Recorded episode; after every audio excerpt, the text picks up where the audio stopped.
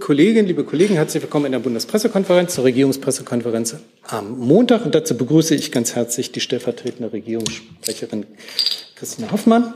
Hallo, Christiane. Christiane, pardon. Und die Sprecherinnen und Sprecher der Ministerien.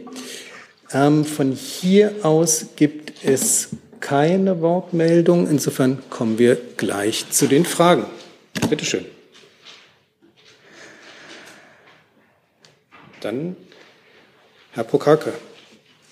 Dass ich so früh drankomme, hätte ich gar nicht mitgerechnet. Entschuldigung. Ich wollte fragen zu dem äh, Seenotrettungsschiff auf Sizilien, dass die äh, Italiener, ähm, ja, wo die Italiener nicht alle haben äh, aussteigen lassen. Ich sage es mal so. Italien sagt, dass Deutschland sich selbst um solche Schiffe kümmern soll, wenn das unter deutscher Flagge fährt. Ähm, teilt die Bundesregierung äh, diese Ansicht und äh, wird Deutschland das tun? Also nimmt Deutschland diese Flüchtlinge auf oder wie verfährt man jetzt damit? Was halten Sie von dieser ähm, ja, italienischen, äh, von diesem italienischen Vorstoß, Vorschlag? Also Auswärtiges Amt und Innenministerium wären toll. Ich kann vielleicht mal anfangen, Herr Pokracker. Ähm, es geht im Wesentlichen um zwei Schiffe äh, im Moment, die Humanity 1 und die Geo Barents. Beide haben ähm, am Wochenende äh, die Erlaubnis zur sogenannten Teilausschiffung erhalten von den italienischen Behörden.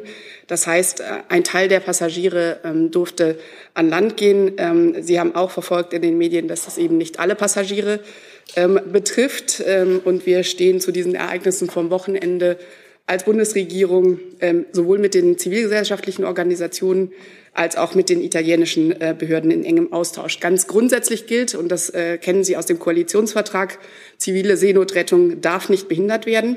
Es ist unsere moralische und rechtliche Verpflichtung, Menschen in Seenot nicht ertrinken zu lassen. Und das muss natürlich auch das Ziel unseres Handelns sein. Äh, die zivile Seenotrettung im Mittelmeer leistet dazu einen wichtigen Beitrag. Aus unserer Sicht ist es natürlich richtig und wichtig auch, dass ähm, hunderte Menschen am Wochenende ähm, von der Humanity 1 und der Humanity 1 und der Geo Barents ähm, an Land gehen konnten, denn sie können jetzt an Land ähm, versorgt werden. Es ist aber auch natürlich wichtig, äh, dass alle geretteten Menschen ähm, an der Schiffe an Bord äh, an Land gehen können und dann auch alle tatsächlich angemessen versorgt werden können. Und dafür setzen wir uns als Bundesregierung weiter ein. Wir stehen, wie gesagt, in engem Austausch mit den italienischen Behörden zu diesen zwei Schiffen und auch zu den anderen Schiffen, ähm, um die es ähm, bei diesem Thema geht und setzen uns da ganz konkret für eine angemessene Versorgung der Geflüchteten, der Migrantinnen und Migranten ein. Ich kann Ihnen auch äh, sagen, aus den Gesprächen ähm, in äh, Münster am Rande des äh, G7-Außenministertreffens hat Außenministerin Baerbock auch mit dem italienischen Außenminister ein bilaterales Gespräch äh, geführt. Das haben Sie äh, vielleicht verfolgen können. Und äh, in diesem Gespräch, ohne da ähm, zu sehr auf das Gespräch einzugehen, aber in diesem Gespräch ging es unter anderem auch um das Thema äh, Migration und Seenotrettung. Weitere Fragen? Ja, gerne. Ja, Sie hatten ja auch uns gefragt. Ich kann all das, was Frau Sasse gesagt hat, gerade für das Auswärtige Amt, kann ich für das Bundesinnenministerium nur unterstreichen. Ähm, es ist die gemeinsame Haltung in der Bundesregierung, dass es eine humanitäre und rechtliche Pflicht ist, Menschen aus Seenot zu retten, dass zivile Seenotrettung, das hat Frau Sasse schon gesagt, äh, nicht behindert werden darf. Äh, die Bundesregierung hat sich gerade mit Italien und mit den anderen Mittelmeeranrainerstaaten immer solidarisch gezeigt ähm, bei der Aufnahme von Geflüchteten, die besondere Belastung der Mittelmeeranrainer ähm, immer anerkannt, immer unterstützt und wird das natürlich auch weiter tun. Das ist jetzt Gegenstand der laufenden Gespräche. Ähm, Sie wissen, dass im Juni im Innenrat, also zwischen den Innenministerinnen und Innenministern der EU, ein, ein sehr wichtiger Schritt gemacht wurde, um das gemeinsame Asylsystem voranzubringen.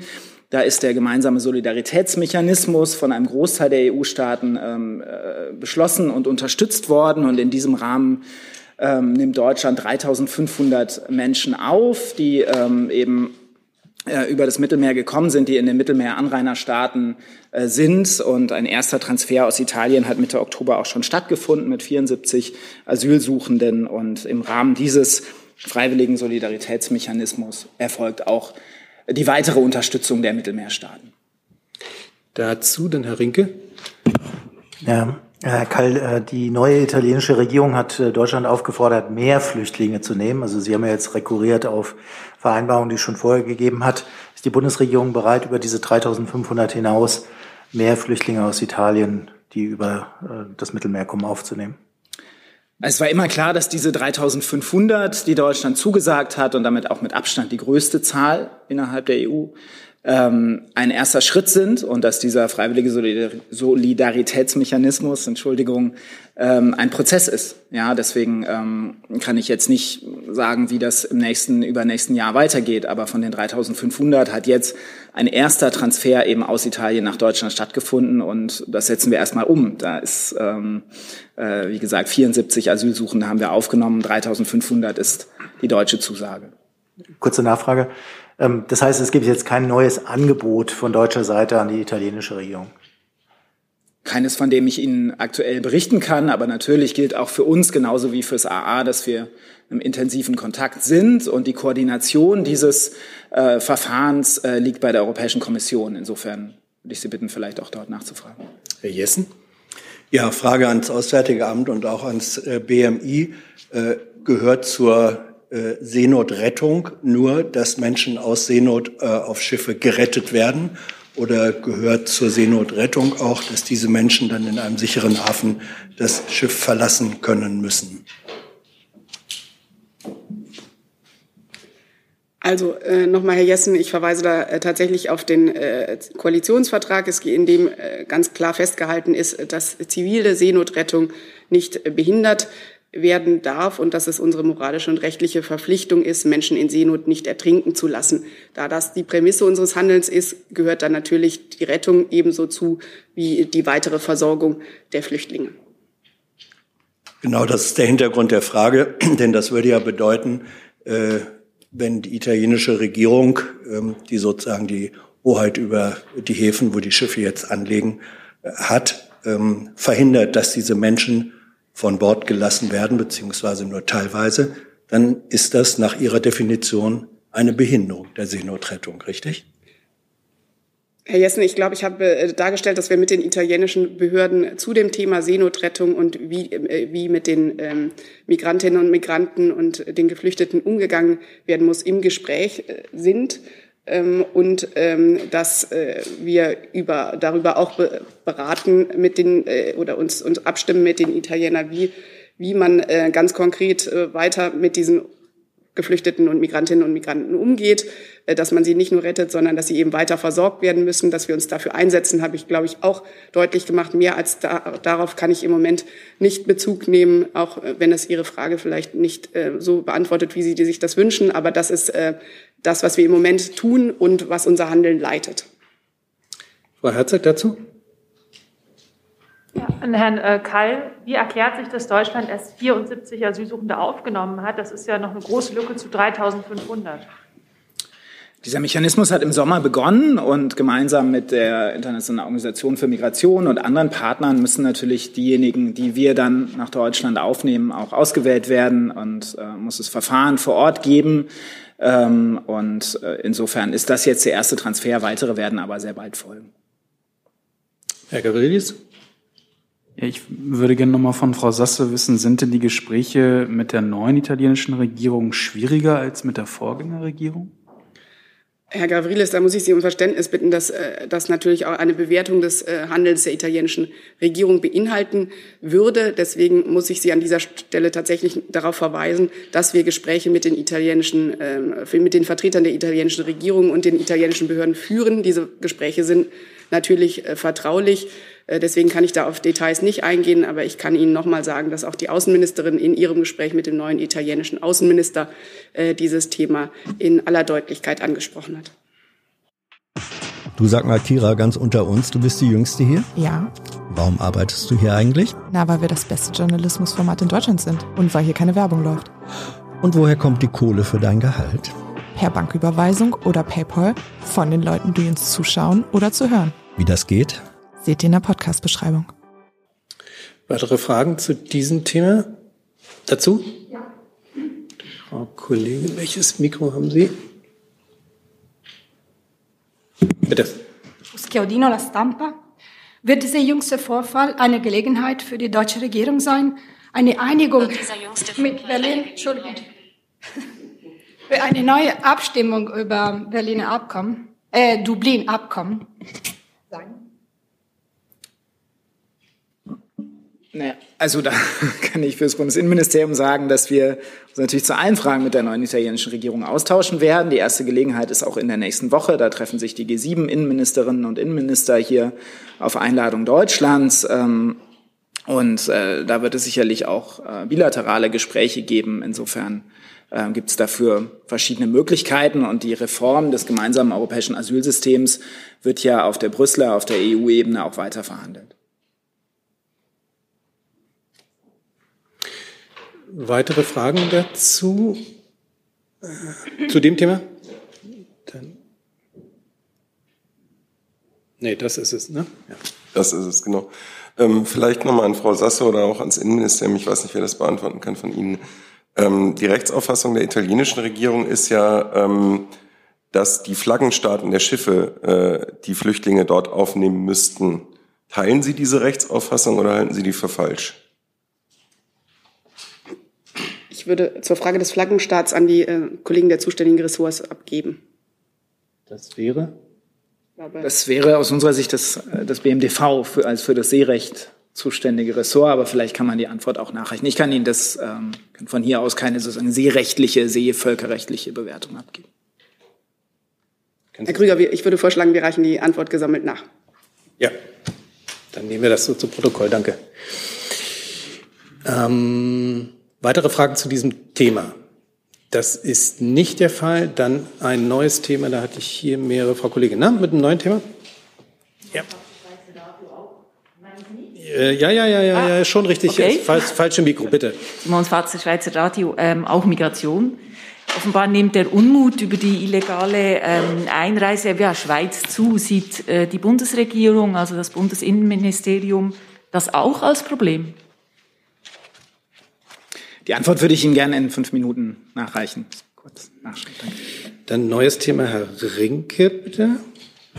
Ich hätte ganz gerne Frau Hoffmann gefragt zum Thema Ukraine. Es gibt ja jetzt mehrere Berichte, ob die zutreffen oder nicht, weiß ich nicht genau, dass es Druck auch auf die Ukraine gibt, ähm, Verhandlungen mit Russland zu führen. Russland selber hat sich dazu nicht verhalten. Ich hätte ganz gerne ähm, gewusst, ob die Bundesregierung den Zeitpunkt gekommen sieht äh, dafür, dass es Gespräche zwischen der Ukraine und Russland geben soll. Ja, äh, Herr Rinke, wir haben die Berichte natürlich auch zur Kenntnis genommen, aber die Position der Bundesregierung hat sich nicht verändert, nämlich dass es an der Ukraine ist, zu entscheiden, wann und unter welchen Bedingungen sie Gespräche mit äh, Russland über eine möglichen Friedenslösung äh, aufnimmt. Darf ich kurze Nachfrage stellen? Ein anderer Aspekt, äh, nämlich Waffenlieferungen für die Ukraine. Ähm, da hatte Herr Hebestreit gesagt, letzte Woche ähm, zu dem Anliegen, dass die Schweiz Munition für Gepard ähm, zur Verfügung stellen soll, dass man abwartet, wie die Verständigung zwischen den Verteidigungsministern oder Ministerinnen läuft. Jetzt hat die Schweiz ja diese Munitionslieferungen abgelehnt. Und die Frage war damals gewesen, die stelle ich jetzt erneut, ob der Kanzler jetzt den Moment gekommen sieht, dass er sich da auf seiner Ebene auch mit der Schweiz engagiert. Nein, ich habe da keinen neuen Stand in dieser Sache. Es ist ja so, dass sich die äh, dass die Bundesregierung oder dass, dass die Industrie in Deutschland im Gespräch ist, auch mit anderen Ländern über äh, Gepard-Munition. Aber in Sachen Schweiz habe ich äh, keinen neuen Stand. Danke. Ja, Herr genau, Kai, sorry. Ich, ist sprechfähig. Danke. Genau, ähm, zur Schweiz und der Frage der Migration. Da ist es so, dass die Schweiz aufgrund eines Assoziierungsabkommens mit der Europäischen Union dazu verpflichtet ist, die Dublin-III-Verordnung und die Eurodac-Verordnung vollumfänglich anzuwenden und dass wir als Bundesregierung darauf vertrauen, dass eine solche rechtskonforme Anwendung der Dublin- und der Eurodac-Verordnung eben durch alle EU-Mitgliedstaaten, aber auch die assoziierten Staaten, also auch die Schweiz, erfolgt. Und ähm, wir haben bisher keine eigenen Erkenntnisse darüber, dass das nicht so wäre in der Schweiz. Gibt es dazu weitere Fragen? Also zum Thema Schweiz jetzt? Das ist nicht der Fall. Dann neue Frage? Nee, pardon, Herr Jessen, da habe ich noch erstmal noch andere Kolleginnen und Kollegen. Ukraine. Dann bitte Sie. Ja, die Frage geht ähm, an Frau Hoffmann oder und ans Auswärtige Amt. Hat die Bundesregierung Kenntnis von oder davon, dass die ukrainische Regierung Terrorlisten führt, auf der auch Vertreter deutscher Regierungsparteien gelistet sind? Wir haben keine Kenntnis von Terrorlisten. Frau Sasse? Ich habe dem nichts hinzuzufügen, Herr Jessen. Wenn also der Fraktionsvorsitzende der größten deutschen Regierungspartei sagt, das hat er dokumentiert, ähm, er werde von der ukrainischen Regierung auf einer Terrorliste geführt, dann entspricht diese Terminologie und der Vorwurf nicht dem Kenntnisstand der Bundesregierung? Es ist so, dass es ähm, offenbar eine Liste gegeben hat, äh, in der es um Desinformation gegangen ist, aber diese Liste ist im, im Internet mittlerweile nicht mehr verfügbar. Nachfrage, aber sie wurde geführt und es geht ja darum, ähm, wie diese Liste auch in der internationalen Kommunikation und dem Diskurs bezeichnet wird. Ähm, es gab aber, das sagten Sie, keine Liste, die dem Begriff, die Bezeichnung Terrorliste auch in Zeiten ihrer öffentlichen Existenz gerechtfertigt hätte. Das sehe ich richtig? Wie gesagt, es hat eine Liste gegeben, in der angebliche Desinformation aufgelistet wurde. Und äh, die Bundesregierung ist äh, sehr zufrieden damit, dass es diese Liste jetzt im Internet nicht mehr verfügbar gibt. Weitere Fragen dazu? Weitere Fragen zur Ukraine im weitesten Sinne? Herr Kollege? Christian Rode, ZDF. Äh, Spiegel und ZDF berichten über mögliche Verstrickungen des deutschen Mineralölkonzerns Wintershall in die Kriegsmaschinerie Russlands. Konkret geht es darum, äh, um Lieferungen für Rohstoffe letztlich zur Betankung von Bombern, also Treibstoff für den Krieg. Die ukrainische Regierung hat die Bundesregierung aufgefordert, der Sache nachzugehen. Jedenfalls tut das das dortige Justizministerium wird die Bundesregierung den Vorwürfen, die Winterschaldea gemacht werden, nachgehen?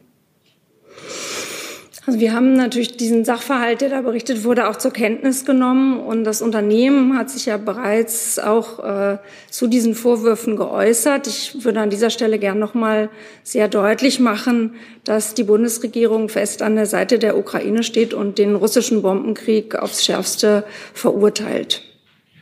Nachfrage. Nun liefert Wintershall der Gaskondensat an Gazprom. Äh, diese Beziehungen gehen äh, auf viele Jahre sozusagen zurück, in der die Bundesregierung auch die Kooperation deutscher Mineralölkonzerne in Russland gefördert hat. Wird die Bundesregierung nun angesichts des Krieges ihren Einfluss geltend machen, dass solche Kooperationen, die möglicherweise den Krieg befördern, ihr Ende nehmen? Also ich kann mich jetzt konkret äh, zu dem Inhalt des Artikels, äh, auf den Sie da verweisen, nicht äußern, aber wir sind mit Wintershall im Gespräch. Gibt es dazu, Herr Rinke? Ja. Aber zu dem Aspekt, den der Kollege irgendwie angesprochen hat, dazu nicht. Aber dann bleiben wir weiter beim Thema Ukraine. Herr Rinke. Eine Frage an Herrn Severin. Ähm, wenn man sich den, äh, den Füllstand der Gasspeicher anguckt, dann gibt es ja eine erhebliche Differenz zwischen dem, was in der EU erreicht wurde durch die EU-Länder und äh, der Ukraine. Die liegen immer noch unter 40 Prozent ihres Füllstandes. Es gibt ja Sorgen, äh, dass es ein harter Winter wird. Infrastruktur ist zum Teil zerstört worden durch die russischen Angriffe. Ich hätte ganz gerne gewusst, ob es irgendeine Initiative gibt, die ukrainischen Gasspeicher füllen zu helfen. Der Füllstand der Speicher ist ja nur ein Parameter für die Versorgungssicherheit und ein wichtiger, aber nicht der einzige. Es wird ja auch im Winter ständig Gas importiert werden. Der Gasmarkt wird funktionieren und wir stehen ja fest an der Seite der Ukraine, auch im Hinblick auf die Versorgung mit Energie, sodass der Füllstand der Speicher nicht, die, nicht der einzige Parameter dafür ist, wie diese Solidarität ausgestaltet wird. Mhm. Das stimmt, ist nicht der einzige, aber in Deutschland wird er ja als so wichtig erachtet, dass wir unsere Speicher äh, vor dem Winter füllen. Das ist in der Ukraine nicht der Fall. Also warum ist da die Situation anders als bei uns? Ich kann hier ehrlich gesagt nichts dazu sagen, wie die Speicherfüllstrategie der Ukraine gestaltet ist. Die Ukraine hat natürlich ganz andere Bedingungen als Deutschland, befindet sich im Krieg, so dass der Vergleich der Speicherfüllstände und auch der Politik, die dahinter steht, diese Speicher zu füllen, sicherlich nicht vergleichbar ist. Da Darf ich noch einmal kurz nachfragen? Gerne. Um es zu verstehen. Also es gibt, ähm, verstehe ich das richtig, von deutscher Seite oder von europäischer Seite das Angebot, die Ukraine im Notfall im Winter auch mit Gas zu versorgen. Ähm, das kann ich jetzt nicht aus dem Kopf beantworten. Welche Initiativen dort bestehen, das müsste ich nachreichen. Danke. Weitere Fragen zum Thema Ukraine im weitesten Sinne? Herr Jessen?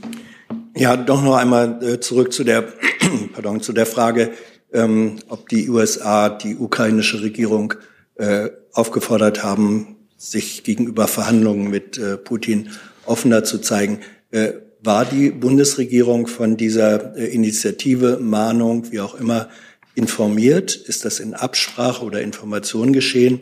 Äh, oder haben Sie dies auch nur aus der medialen Berichterstattung erfahren?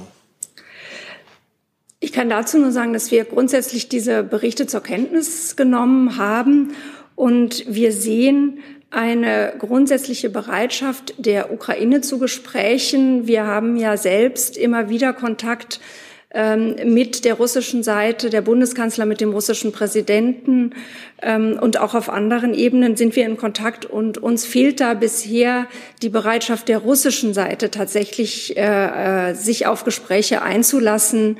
Das ist der jetzige Sachstand zu dieser Frage von Friedensgesprächen.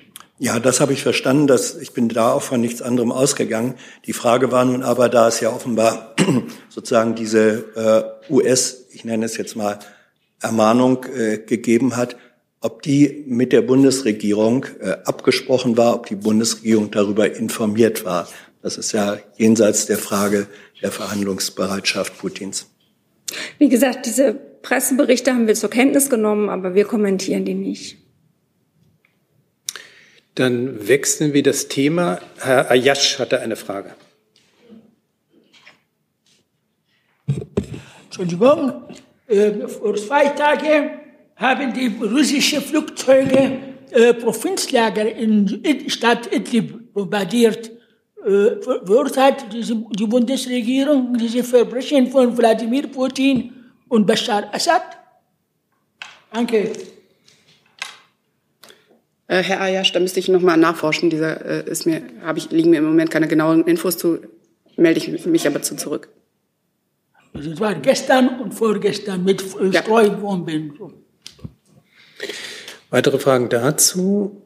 Das ist nicht der Fall. Dann hatte ich ein neues Thema. Herr Kollege hier vorne. Ja. Äh, Philipp Oltermann von The Guardian. Ähm, ich hätte eine Frage fürs BMWK zum, ähm, zu den, äh, diesen sogenannten SOS oder Security of Supply Abkommen für den Fall eines äh, Gasnotfalls im Winter. Ähm, es gibt ja Verhandlungen mit EU-Staaten. Äh, die Kommission will, dass mehrere solche Abkommen geschlossen werden.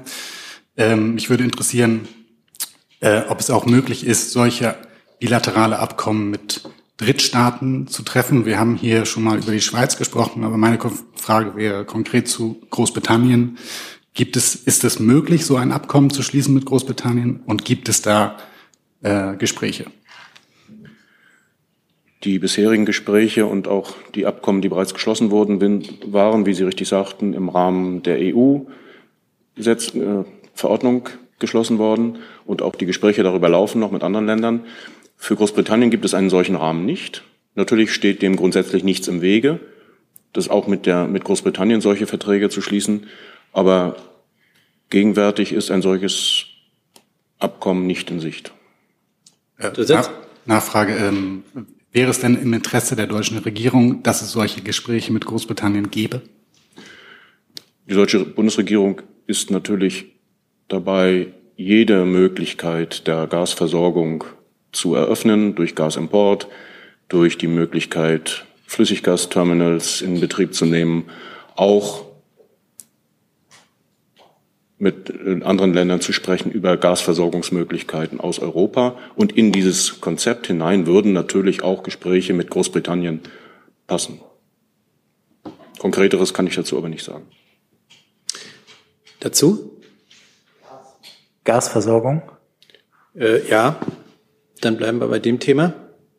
Ähm, Herr Severin, es gibt Berichte, dass vor der europäischen Küste äh, etliche LNG-Tanker voll mit äh, Flüssiggas warten und ähm, das LNG-Gas nicht anlanden, weil die Preise im Moment nicht attraktiv genug sind. Ich hätte ganz gerne gewusst, ob das Wirtschaftsministerium diese Entwicklung, dass sich dort die Tanker stauen, mit Sorge sieht oder kommt Sie zu einer anderen Einschätzung? Wir beobachten das natürlich sehr genau, wie die Gasversorgung mit Flüssiggas organisiert ist, wie die Märkte funktionieren, wie die Preisbildung funktioniert und dazu gehört das auch. Aber kommentieren kann ich das nicht. Und auch entsprechende Maßnahmen dazu kann ich nicht mitteilen. Herr Davis, dazu eine Frage? Auch zum Thema Gas. Ja, gerne. Ähm, Severin, es gab ja letzte Woche, hat ja Ende letzter Woche hat äh, Uniper ja einen Rekordverlust gemeldet. Inwieweit ist davon jetzt eigentlich das Genehmigungsverfahren zur Verstaatlichung des Konzerns äh, betroffen? Beziehungsweise sehen Sie damit äh, das, das Genehmigungsverfahren mit der Verstaatlichung als noch äh, notwendiger und dringender an? Oder ist das Verfahren davon völlig unabhängig? Es geht um den Quartalsbericht September. Den haben wir natürlich auch zur Kenntnis genommen. Die Zurzeit werden ja Verhandlungen darüber geführt, das Vorhaben umzusetzen, die Mehrheitsanteile Unipers durch den Bund übernehmen zu lassen. Diese Verhandlungen dauern an und die daran beteiligten Personen kennen natürlich die Zahlen der Uniper ganz genau. Für die war der Bericht keine Überraschung, sodass diese, die wirtschaftliche Lage Unipers natürlich ständig Gegenstand dieser Verhandlungen ist und auch wie man darauf reagiert. Das Ziel ist, Uniper zu stabilisieren und Uniper am Markt zu halten. Und daran hat sich nichts geändert. Zusatz? Sieht denn die Bundesregierung jetzt akuten Handlungsbedarf aufgrund dieses äh, Quartalsberichtes oder äh, hat, man, hat man das im Grunde schon eingepreist? Ja, eingepreist ist vielleicht nicht der richtige Ausdruck, aber es gibt die Vereinbarung, dort von Fortum diese Anteile zu übernehmen und dabei bleibt es. Und natürlich werden die Verhandlungen nicht wesentlich dadurch erleichtert, dass sich die Lage auch ständig ändert, aber das ist Teil dieser besonderen Situation und insofern haben die Beteiligten das auch eingepreist, obwohl es hier nicht um einen Preis geht. Denn der steht fest. Weiter zum Thema Gas. Herr Rinke? Ja, eine kurze Nachfrage zum Thema Uniper. Äh, Sie sagen, das hat jetzt keine großen Konsequenzen, die Anteile werden übernommen, aber es könnte ja sein, dass wegen dieser großen ähm, Negativsumme von 40 Milliarden äh, die Bundesregierung dann als künftiger Anteilsnehmer äh, die Abstoßung von Anteilen von Uniper, also gibt ja verschiedene Geschäftsbereiche, forcieren würde. Ist das geplant? Also man muss eins nach dem anderen machen. Erstmal werden die Anteile übernommen.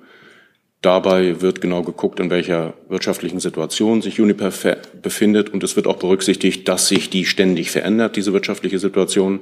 Und wenn dort eine gewisse Stabilität eingezogen ist hinsichtlich der Anteile, hinsichtlich dessen, wie Uniper sich künftig aufstellt, dann kann man weiter über die Unternehmensstrategie nachdenken und auch möglicherweise Maßnahmen treffen. Aber das ist zurzeit nicht Gegenstand der Verhandlungen.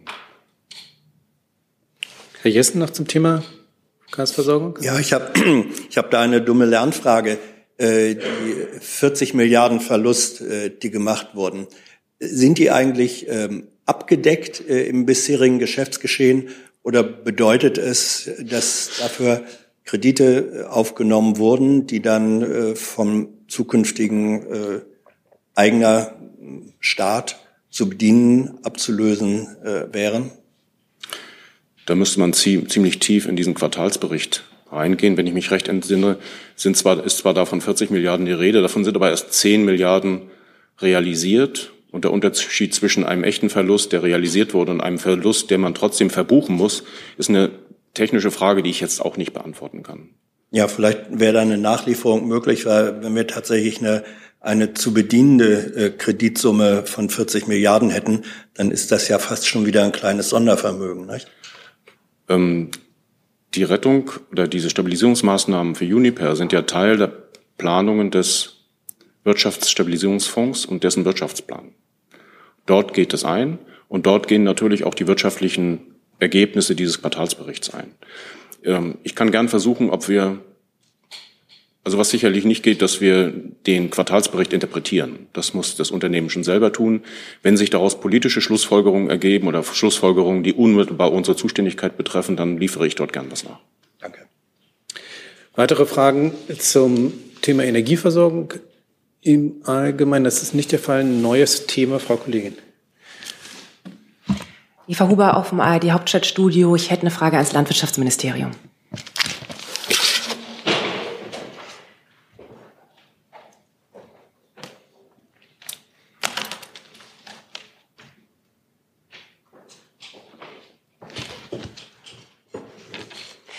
Geht um den Appell eines Bündnisses äh, zu einem Werbeverbot für ungesunde Lebensmittel zwischen 6 und 23 Uhr. Da ist zum einen die Frage, wie weit ist denn der Gesetzentwurf ähm, der Bundesregierung zu einem Werbeverbot im Umfeld von, von Kindersendungen?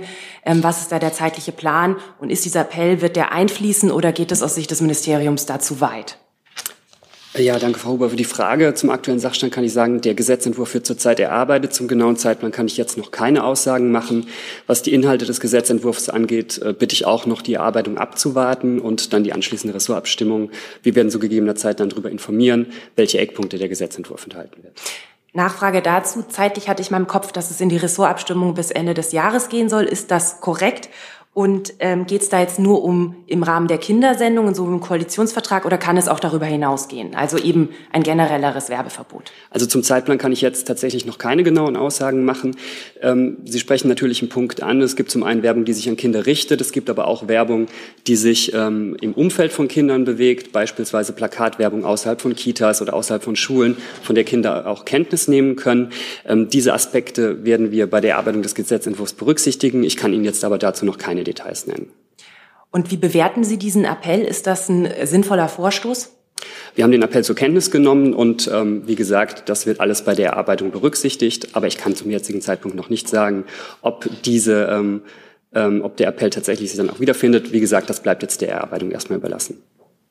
Weitere Fragen zu diesem Thema? Das ist nicht der Fall. Dann hatte ich auf meiner Liste Herrn Gavrilis, oder? Ja, neues Thema. Wenn das die Liste so sagt, ja, gerne. Ähm, Frage ans BMI und nochmal zum BSI. Ähm, welche Auswirkungen hat denn die Klage des BSI-Präsidenten noch äh, auf eine mögliche Nachfolge im Amt? Also zu der ganzen Personalangelegenheit, und dazu gehört das ja dazu, ähm, uns hier mehrfach geäußert, zu Einzelheiten von Personalangelegenheiten können wir uns hier nicht äußern. Das, ähm, das ist so und deswegen muss ich es jetzt äh, dabei auch hier bewenden lassen und kann auch nicht über etwaige Folgen spekulieren. Hm, Nachfrage, wer ist denn Frau Faeser äh, nach wie vor der Ansicht, dass Herr Schönbohm für die Ausübung des Amtes als BSI-Präsident nicht der Richtige ist? Dazu haben wir uns geäußert, was der Grund für die Maßnahme war, dass er da von seinen Aufgaben freigestellt worden ist. Ähm, das gilt auch weiterhin. Und im Übrigen ist das BSI vollkommen handlungsfähig. Da leisten 1500 Beschäftigte ganz hervorragende Arbeit, um die IT-Sicherheit in Deutschland zu schützen. Und ein Vizepräsident führt dort die Geschäfte. Weitere Fragen dazu? Das ist nicht der Fall. Dann Herr Prokaka nochmal. Ich habe noch eine kurze Frage ähm, ans äh, AA und auch an Frau Hoffmann, wenn das möglich ist. Die Midterms stehen jetzt unmittelbar vor der Tür in den USA ähm, mit den möglichen Folgen auch für die Außenpolitik, ähm, konkret für die Politik in der Ukraine. Ähm, ich weiß, dass es ein bisschen, das ist alles, äh, dass wir uns im Bereich des Möglichen bewegen, aber es ist ja quasi angekündigt worden, was, äh, was die Partei, die möglicherweise äh, die Mehrheit im Kongress künftig hat, ähm, da möchte. Ähm, was befürchten Sie denn oder was erwarten Sie im Hinblick auf die Ukraine-Politik der USA nach diesen Midterms? Ja, wie Sie schon sagen, also ist natürlich eine sehr berechtigte Frage und vieles davon interessiert uns natürlich auch sehr, aber wir können jetzt nicht gut spekulieren darüber, was passieren wird, wenn wir warten jetzt äh, zunächst einmal die Wahlen ab und Sie haben ja gesehen, dass der Bundeskanzler, dazu haben wir eine Pressemitteilung rausgegeben, mit dem amerikanischen Präsidenten äh, telefoniert hat und sich noch mal eng ausgetauscht hat, gerade was äh, die Politik gegenüber der Ukraine und dem russischen Angriffskrieg angeht. Aber jetzt über den Wahlausgang oder die möglichen Folgen zu spekulieren, das kann ich hier schlecht machen. Ich natürlich dementsprechend auch nicht, Herr Prokraka. Du würdest so gerne, ne? Ja. Ich würde es aber auch, äh, genau wie Frau Hoffmann, auch äh, natürlich nicht tun. Ich kann auch nur ergänzend noch mal darauf hinweisen, äh, dass auch die Außenministerin sich mit ihrem Amtskollegen aus den USA in der letzten Woche ausgetauscht hat und sowieso ja in engem ähm, Kontakt mit ähm, Außenminister Blinken steht. Und da ging es auch äh, um Fragen, ähm, die die Ukraine betreffen. Kurze Nachfrage. Ähm, wie wichtig ist denn ein substanzieller Beitrag der USA sowohl außenpolitisch als auch verteidigungspolitisch für eine Lösung des Kriegs gegen die Ukraine? Sehr wichtig. Dann weiter dazu, Herr Rinke, bitte. Ja, nochmal Versuch, obwohl wir im Bereich der Spekulationen sind, aber zumindest zu den Vorbereitungen der Bundesregierung. Ähm, es gibt die Aufforderung, dass die Bundesregierung sich vorbereitet für sehr schnelle Handelsgespräche mit ähm, der US-Administration nach den Midterms. Das sei, sagt der Transatlantikkoordinator Link, im Wahlkampf nicht möglich gewesen, ähm, weil dieses Thema äh, ja wenig Leute an die Wahlurnen treibt in den USA. Aber man müsse sehr schnell nach den Midterms reagieren. Deswegen hätte ich ganz gerne gewusst, gibt es Vorbereitungen dafür, dass man sehr schnell über ein neues transatlantisches Wirtschaftsabkommen spricht? Es ist, das kann ich sagen, ein Thema, das der Bundesregierung äh, wichtig ist. Und es gibt den Wunsch, da äh, schnell voranzukommen und diese Gespräche zu führen. Über konkrete Vorbereitungen, irgendwie terminlicher Art oder so kann ich jetzt hier nichts sagen. Kurze Nachfrage nach der Tonlage, die es äh, im US-Wahlkampf sowohl von Demokraten als auch aus Republikanern gab.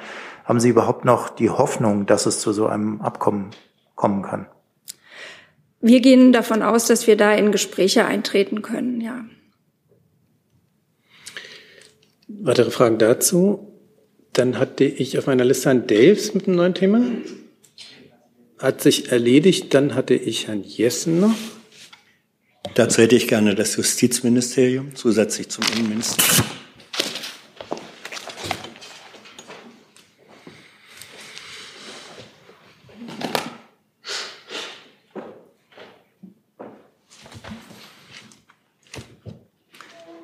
Frage ist aus Sicht des Justizministeriums äh, geboten, nötig oder angemessen, ähm, bei unter anderem Klimaprotesten Strafrechtsrahmen sowohl was Straftatbestände als auch was Strafmaßnahmen angeht zu verschärfen? Ja, der Bundesminister der Justiz, Marco Buschmann, hat sich in der vergangenen Woche wiederholt zu dem Thema der strafrechtlichen Bewertung der Klimaproteste geäußert. Er hat darauf hingewiesen, dass schon nach geltendem Recht Handlungen, die eine strafrechtliche Nötigung darstellen oder den Straftatbestand der fahrlässigen Körperverletzung erfüllen, nicht nur mit Geldstrafe, sondern auch mit Freiheitsstrafe bestraft werden können. Davon unabhängig prüft das Bundesministerium der Justiz natürlich fortlaufend und nicht nur in Bezug auf den von Ihnen angesprochenen Sachverhalt, ob unser Strafgesetzbuch ein angemessene Strafen für ähm, äh, strafwürdiges Verhalten vorsieht. Das ähm, beantwortet antwortet noch nicht den Teil der Frage, ähm, ob neue Straftatbestände, ja da konkrete Vorschläge Strafrecht eingeführt werden sollten, etwa was die Beschädigung von Kunstwerken oder anderes äh, angeht. Hält äh, Ihr Haus solche äh, neuen, die Einführung neuer Straftatbestände für nötig oder angemessen nach bisheriger Prüfung? Da ähm, kann ich nur darauf verweisen, dass äh, sozusagen wir uns all diese Sachen ansehen, aber keine abschließende Äußerung dazu zum jetzigen Zeitpunkt treffen. Herr Gavrilis dazu?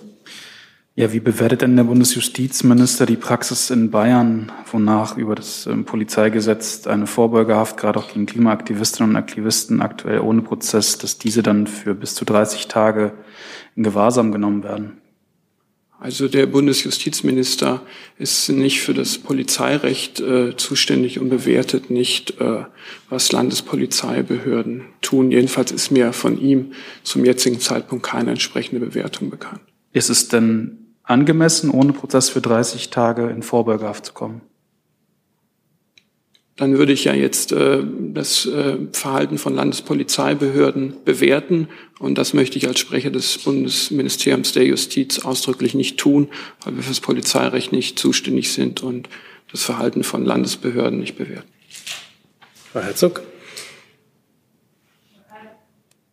Herr Keil, möchten Sie das bewerten?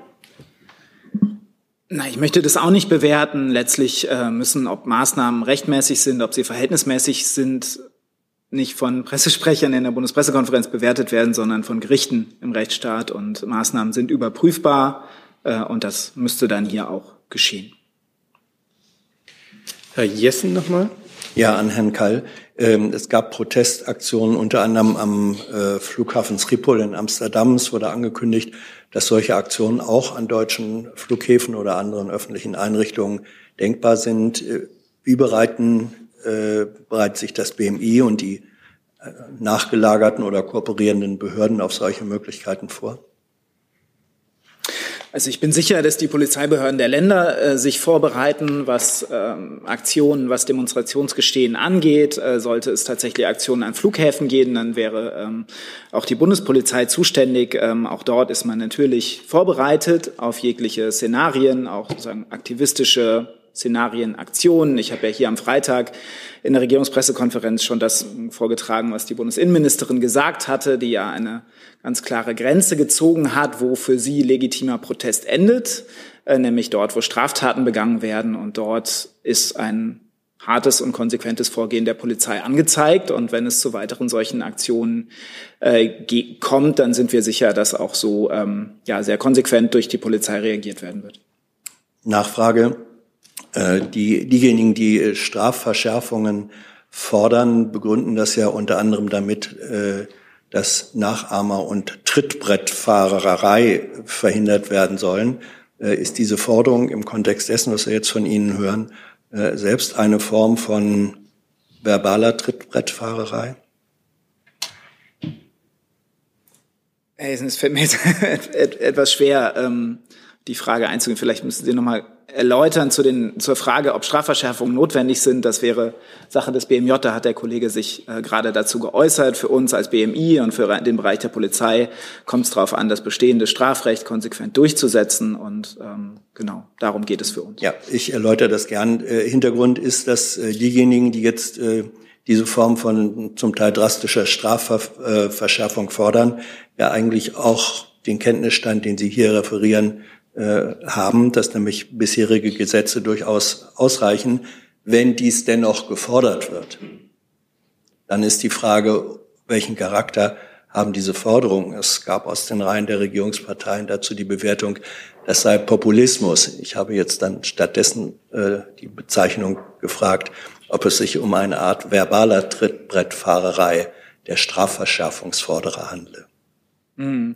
Also ich würde sagen, das, das ist Ihre Wertung. Ich kann dazu keine Wertung abgeben, kann auch äh, Äußerungen, es sind ja sehr, sehr viele Äußerungen in der Welt zu den Aktionen von, von Klimaaktivisten. Die kann ich alle nicht bewerten. Ich kann Ihnen sagen, was die Bundesinnenministerin dazu gesagt hat. Und sie fordert eben ein hartes Durchgreifen der Polizei immer dort, wenn die Grenze zur Strafbarkeit überschritten ist.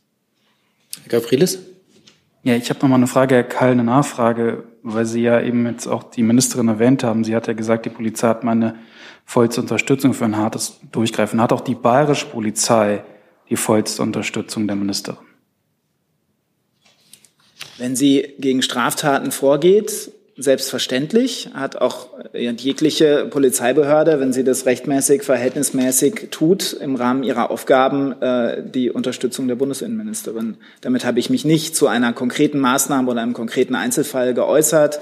Äh, den rechtlich zu überprüfen, äh, das ist Sache der Gerichte in Deutschland. Aber unterstützt die Ministerin die bayerische Polizei dabei, Klimaaktivistinnen und Aktivisten in sogenannte Vorbeugehaft zu nehmen? Dazu habe ich mich nicht geäußert, werde ich mich auch nicht äußern. Wie gesagt, solche Einzelfälle zu bewerten, auch aufgrund des bayerischen Gesetzes. Das ist ja kein Bundesgesetz, für das wir äh, hier Verantwortung tragen würden, sondern ein bayerisches Landesgesetz, was auch in Bayern, wie Sie wissen, ähm, immer umstritten war, immer Gegenstand vieler Diskussionen war. Äh, wie das angewendet wird, das ist Sache, die im, gegebenenfalls im Bayerischen Landtag im Rahmen von parlamentarischer Verantwortlichkeit ähm, oder eben vor Gerichten zu klären ist und keine, die wir von hier aus bewerten. Und Herr Rode dazu?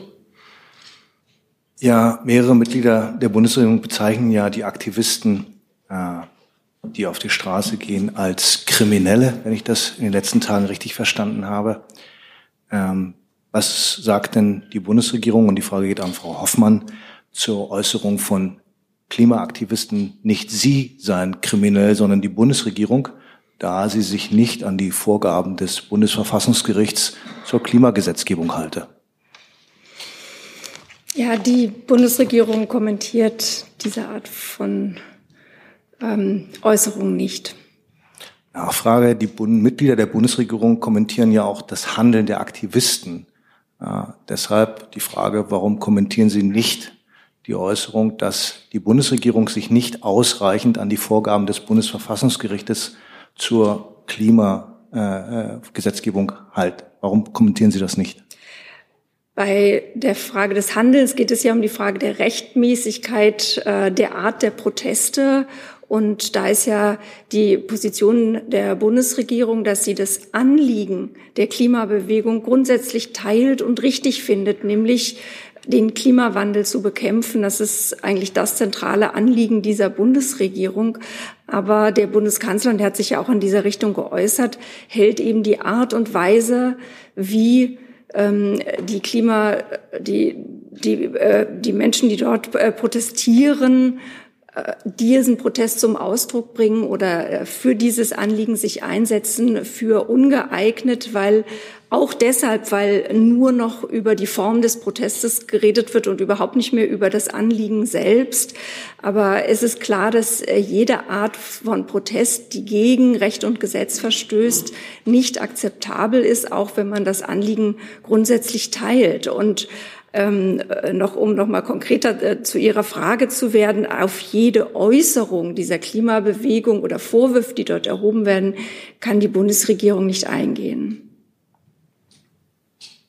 Weitere Fragen zum Thema Klimaproteste? Das ist nicht der Fall. Dann hatte ich noch Herrn Rinke.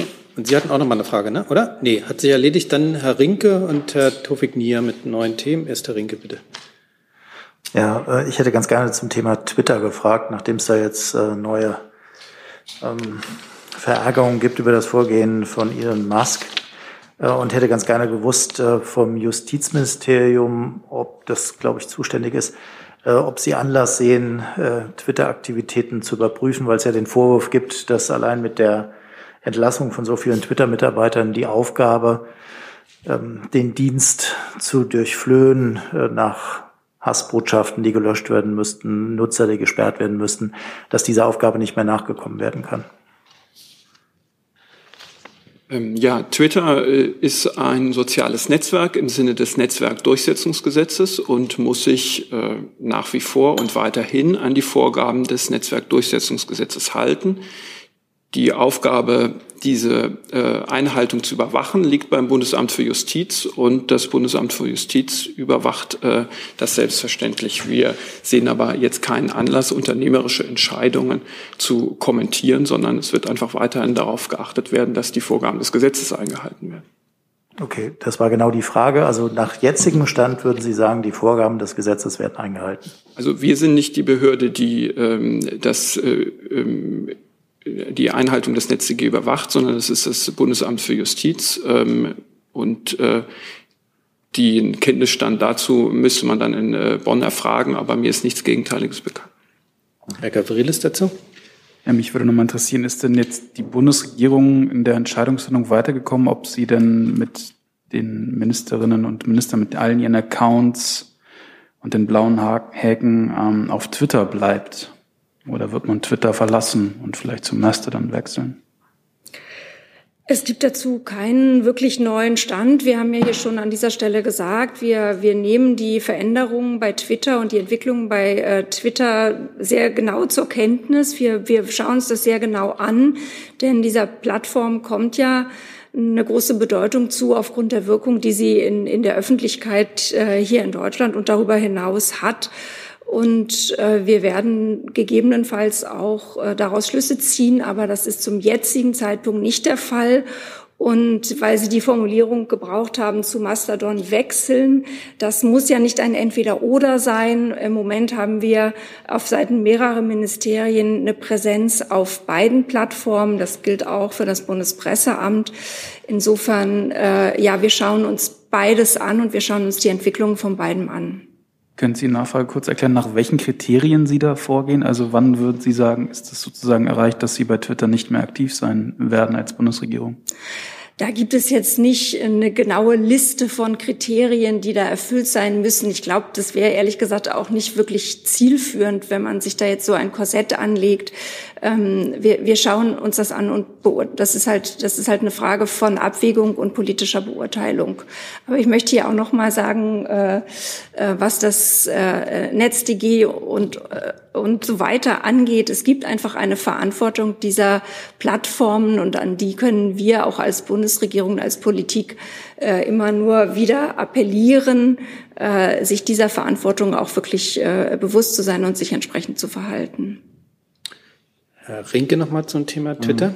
Frau Hoffmann, Nachfrage. Gibt es irgendwelche Zahlungen seitens der Bundesregierung an Twitter? Also zum Beispiel für Werbung, die geschaltet wird, für andere Punkte. Ich frage deswegen, weil bestimmte, also etliche Unternehmen ja ihre äh, Werbeaufträge an Twitter zumindest äh, unterbrochen haben. Also fließt Geld von der Bundesregierung an Twitter? Da bin ich jetzt ehrlich gesagt für den Moment überfragt. Das würde ich äh, nachreichen, meines Wissens nicht, aber ähm, da möchte ich jetzt nichts Falsches sagen. Und äh, noch eine Bitte, weil Sie eben Mastodon erwähnt haben, könnten Sie uns vielleicht nachliefern, welche Ministerien mittlerweile einen Mastodon-Account haben? Also ich weiß, dass das beim AA und beim BMBF der Fall ist, aber genau, da können wir mal eine Liste zusammenstellen. Danke. Dann nehmen wir auch das zu Protokoll und freuen uns auf die Nachlieferung. Dann hatte ich äh, nee, noch das Thema. Immer noch das Thema.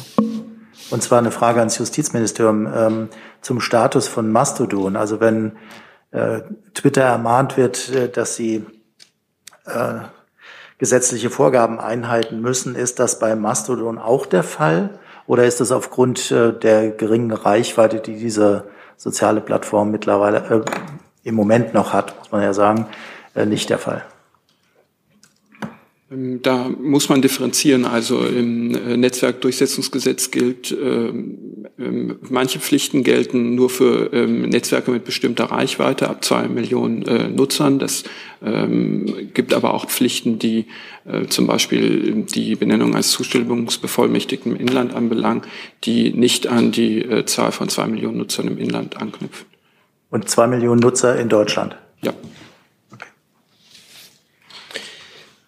Dann habe ich noch Herrn Tofik Nier auf meiner Liste. Welches Mikro ist denn das? Ich kann es gerade nicht sehen, das weiße, ne? Ja. Ja, bitte. Jetzt äh, Frage an Frau Sasse zum Thema Iran.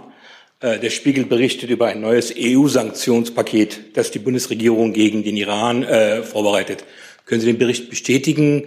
Und wenn ja, was ist konkret das Ziel dieser neuen Sanktionen?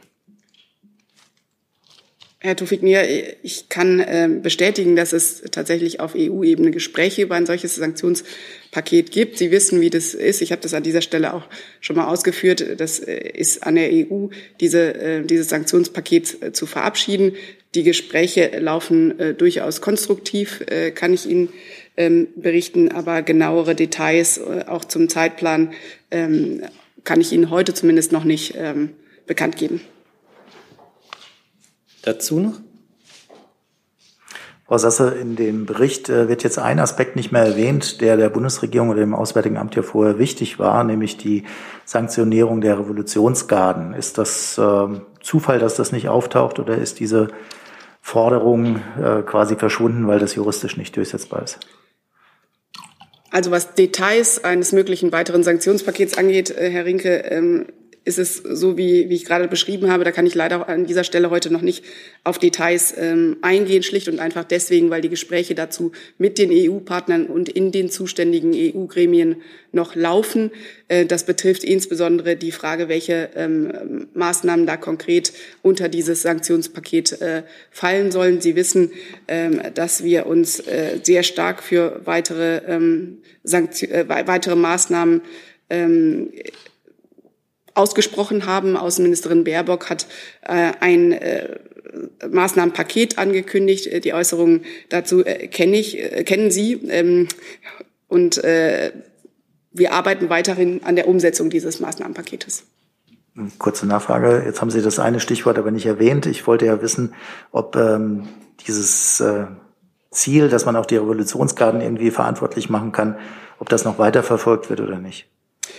Ja, das habe ich deswegen nicht erwähnt, weil ich nicht auf Details der Gespräche auf EU-Ebene eingegangen bin. Ich hatte an dieser Stelle schon ähm, bei einer der vergangenen Regierungspressekonferenzen ähm, darauf verwiesen, dass äh, eine ähm, Listung der Revolutionsgarden als Terrororganisation eine Entscheidung ist, die auf EU-Ebene getroffen werden muss, die eben nicht eine nationale Maßnahme darstellt, sondern äh, die auf EU-Ebene getroffen werden muss.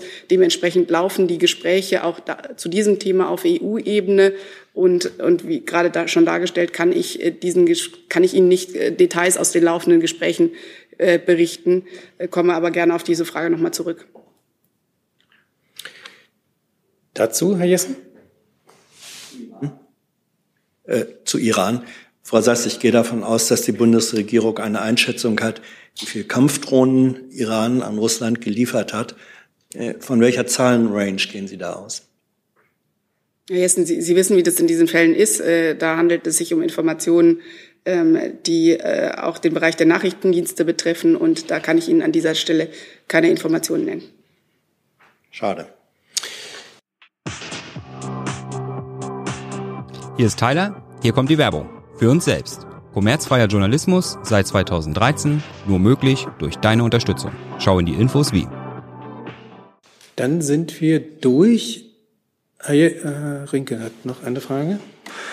Ich habe noch eine Frage ans Auswärtige Amt und zwar zum Thema Kosovo. Ja, es gibt ja in der letzten Woche gab es ja zwei Entwicklungen, die ein bisschen widersprüchlich sind. Also einerseits eine positive Stimmung hier bei der Westbalkan-Konferenz im Rahmen des Berliner Prozesses und dann aber Berichte am Wochenende, dass sich zwischen Serbien und äh, Kosovo die Spannungen wieder erhöhen und äh, dass äh, serbische Beamte jetzt äh, aufhören in dieser Selbstverwaltung im Kosovo mitzuarbeiten. Deswegen hätte ich ganz gerne gewusst, wie das Auswärtige Amt diese Entwicklung einschätzt. Ja, was die Ergebnisse des Westbalkan-Gipfels angeht, äh, kann die äh, Regierungssprecherin vielleicht noch mal äh, ein paar Details ähm, beitragen. Ähm, ich kann Ihnen sagen, dass wir die Eskalation und eine solche stellt es dar im Verhältnis zwischen Kosovo und Serbien mit sehr großer Sorge sehen. Sie haben vielleicht ähm, verfolgt, dass der hohe Beauftragte für Außenpolitik äh, der EU, Borrell, sich am Wochenende im Namen der EU 27 in einer Erklärung ganz klar dazu geäußert hat. Ähm, wir unterstützen diese Bemühungen, ähm, die Herr Borrell zum Ausdruck gebracht hat, was eine Deeskalation im Verhältnis äh, Serbien und Kosovo angeht. Und auch die Bemühungen des EU-Sonderbeauftragten Leitschak unterstützen wir natürlich mit, mit aller Kraft. Wir haben schon öfter an dieser Stelle gesagt, dass wir ähm, im, im Verhältnis oder mit Blick auf den Westbalkan, aber insbesondere jetzt hier im Verhältnis Kosovo-Serbien davon wegkommen müssen, regelmäßig äh, sozusagen in den Abgrund äh, ablaufender Fristen zu schauen. Äh, um so eine äh, Frist handelt es sich hier. Ähm, es geht darum, dass man pragmatisch Kompromisse äh, jetzt schließen muss. Ähm, wir unser dringender Appell geht insofern an beide, ähm, äh, an beide Konfliktparteien Kosovo und Serbien ähm, von weiteren Eskalationen abzusehen und tatsächlich im direkten Gespräch miteinander ähm, äh, diesen Konflikt äh, zu lösen. Ja, ich kann dem im Grunde gar nicht viel hinzufügen. Frau Sass hat das ja sehr, sehr umfangreich beantwortet. Ähm, es ist ja auch bei der Konferenz klar geworden, das hat der Bundeskanzler am Schluss noch mal gesagt, dass es eben wichtig ist, dass diese Verständigung gelingt und dass daran seine Worte waren, mit Geduld und großer Kraft gearbeitet werden muss. Also ähm, wir, wir werden weiter dafür schauen, gemeinsam mit Frankreich, mit anderen europäischen Partnern, dass äh, Gespräche stattfinden und dass man in dieser Frage vorankommt. Dazu noch mal? Es gab ja auch Appelle seitens der Bundesregierung, äh, genau diese Entscheidungen zu den Kennzeichen erstmal nicht zu implementieren. Ähm, gibt es neben den kontinuierlich ge äh, geführten Gesprächen mit der kosovarischen Seite äh, weitere Mittel, um sie da zum Einlenken zu bewegen? Äh, gibt es da Dinge, die vorstellbar sind, bestimmte Prozesse auf Eis zu legen oder in irgendeiner Form äh, Sanktionen zu ergreifen? wir setzen da im Moment auf Gespräche. Dann sehe ich keine weiteren Fragen. Sind wir durch für heute? Ich bedanke Frau Sasse. Pardon, Frau Sasse hat noch eine Nachlieferung. Ich habe noch eine Nachlieferung für Herrn Ayash äh, zum Thema Syrien-Idlib. Sie hat nach dem Angriff auf Idlib, äh, in Idlib gefragt. Da kann ich Ihnen sagen, dass wir äh, die Berichte über Angriffe des syrischen Regimes und auch russischer Einheiten in der Region gesehen haben. Ähm, diesen Berichten zufolge ähm, soll es, hat es zehn zivile Opfer gegeben, darunter auch Kinder. Ganz grundsätzlich gilt natürlich, wir verurteilen gerade den Einsatz von Streumunition, die international geächtet ist. Und wir verurteilen auch Angriffe auf zivile und humanitäre Infrastruktur, insbesondere natürlich auf Flüchtlingslager. Dann liefere ich auch gleich meine Schuld zu Twitter nach. Also das war, wie, ist, wie ich vermutet hatte, es gibt keine Werbung äh, seitens äh, der Bundesregierung auf Twitter. Es können auch gar keine politischen Inhalte auf Twitter beworben werden. Insofern ist es, ist es sogar ausgeschlossen. Und es gibt eine sehr umfangreiche und bunte Liste darüber, welche Behörden und Ministerien bei Mastodon schon vertreten sind. Die wird unser CVD gleich zur Verfügung stellen. Dankeschön für die schnelle Nachlieferung. Aber dann sind wir tatsächlich am Ende. Ich bedanke mich für die Aufmerksamkeit und schließe die Pressekonferenz. Thinking.